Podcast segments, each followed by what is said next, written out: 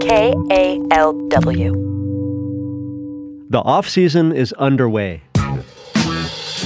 In one of the Golden State Warriors' last moves in Oakland, the team introduced its three draft picks at its convention center practice facility. The newest dubs are Jordan Poole, Alen Smailagic, and Eric Paschall, who said, I actually told my parents during this whole draft process I wanted to come to the Warriors. Well, yeah. The draft is the first of a series of events that will shape the future team.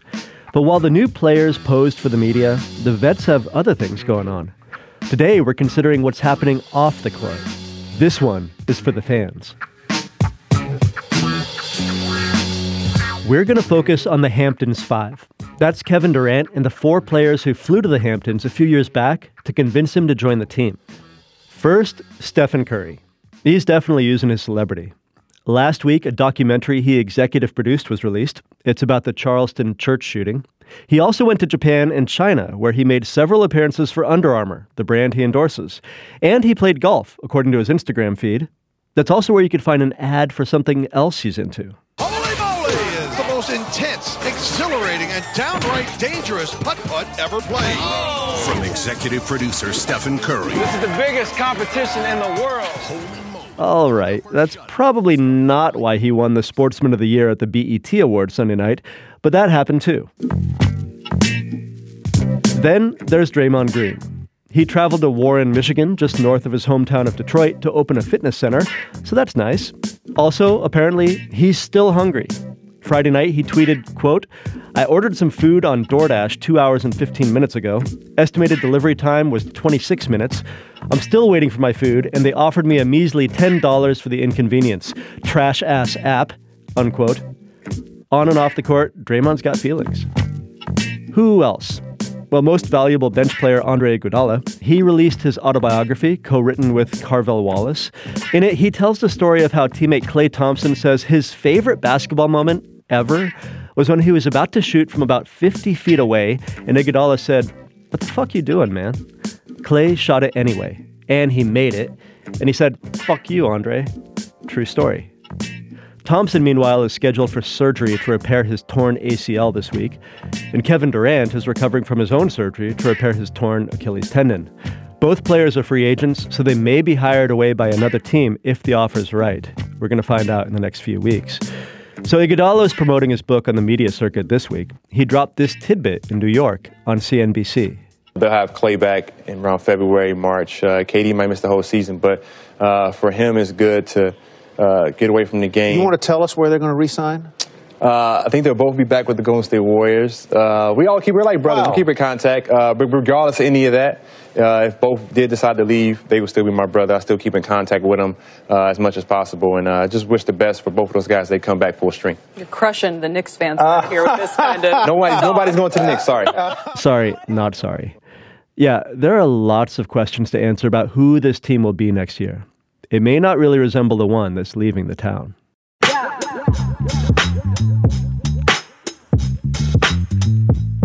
This is Bounce, the Warriors' last season in Oakland. I'm Ben Trefny. We're working on a story about the charity work the team and the players have done in the community. But today we're going to take some time to hear from some of the players and executives themselves. I've always been fascinated by press conferences, the things that are said to push the story of that day's game forward. But those, those are just sound bites. There's something about seeing that person for the entirety of the conversation, the focus of so many journalists, something that helps you really get to know them as people, what they care about, what gives them character.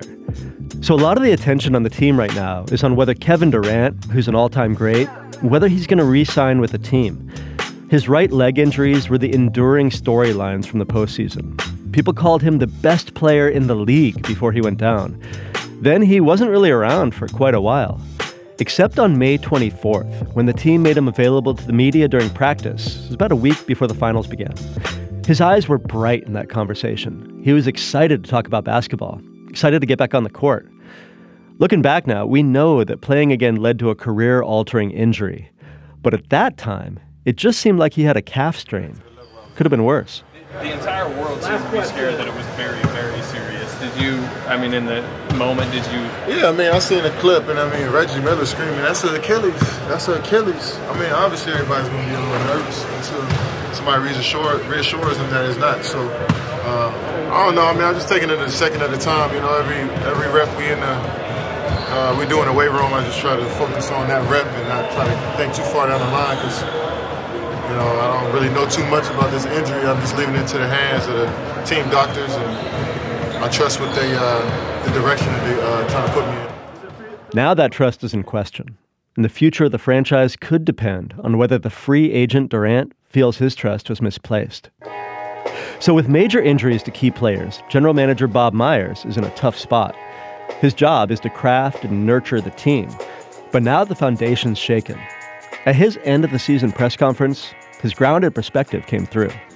Are already out. I mean, you guys are not going to be the favorites. Um, is there any way in your mind you can accept almost a step back season? I mean, it depends. I mean, people say, you know, we're done. And I never think of us as anything. I never thought, you know, people use words about our team. I just think um, we we uh, we try our best. In my job, my job is to kind of help pick the team, Co- coach coaches the team, players play. Um, I've learned that uh, what 2016 we were up 3-1, and if you had asked what are the odds of winning, they would have said 97%, and we lost. So odds, I don't know what our odds to win it this year were. We didn't. What are our odds to win it next year? I don't. I don't know. Um, it's that you know it's it's a long it's a longer when I say long game all this is a longer game than people think I mean I don't we don't I don't do this job for one year I hope our players don't come here expecting to be here just for a year I hope Steve Kerr doesn't expect to coach just for one more year or Joe Lacob to own the team um, the hope is to and that's why I'm somewhat proud of this year we didn't win a championship but this community and this city um, the entire Bay Area, I hope they're proud of what we represented. I hope we represented this community appropriately, even in, in losing. Because I always tell people it's more important how you lose than how you win. And whatever adversity comes, um, I think you show more of yourself then. When you're winning championships and sweeping in the finals, it's great. Everybody loves each other. But this is when you find out who people are. And I'm proud of, of how we conducted ourselves. That's General Manager Bob Myers. While he's part of the brains behind the scenes, a lot of people say that the team's heart and soul is power forward Draymond Green. Here he is at his final press conference of the season. Yeah, I think uh, everybody thinks it's kind of end of us. That's just not smart. Uh, we not done yet. Uh, you know, we, we lost this year. Clearly, just wasn't our year. Uh, you know, but how the cookie crumbles sometimes. But yeah, you know, I hear a lot of that noise. It's the end of a run and all that jazz. I don't see it happening though. We'll be back. Green will definitely be back with the Dubs in San Francisco next year. So will Stephen Curry. I'll echo what Draymond said. It's kind of how do you respond and what do you, you know, how hard do you work to try to get back to the stage? Um, you know, soak up this feeling because obviously we we celebrated, we've had champagne, we've had you know rings, but this is the more motivating feeling in terms of uh, how do you respond, how do you turn the page to uh, new challenges ahead. So we'll be all right. Another guy who'll be back is Coach Steve Kerr. At his exit interview for the season, he was asked what he's looking forward to. Well, I'm excited about the summer. I'm sure you guys all are. Um, but I'm, I, I have no doubt I'll be refreshed and recharged and ready to go. I love this job. I love doing what I do. I love the working working with the people that uh, that I work with every day. So um, I'll be ready to go. But yeah, I need a little vacation, and you guys do too. So yes, thank thanks for everybody. Uh, enjoyed working with all of you this year. Thank you.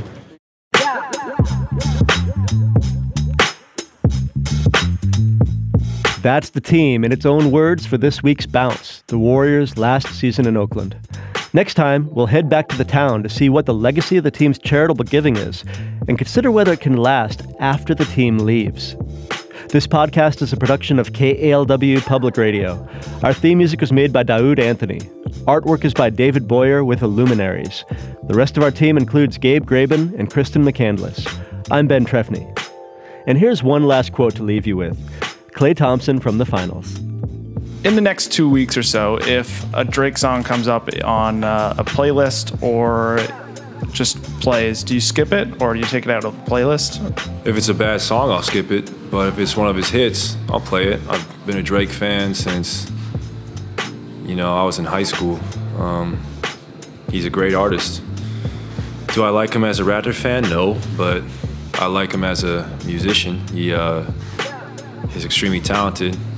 But I will definitely skip the song if I don't like it. And if it's one of his soft, you know, R&B songs, I'm gonna skip it because I'm in I'm in kill mode right now. You know, trying to get these four games. So I'll skip Hotline Bling and anything along that line.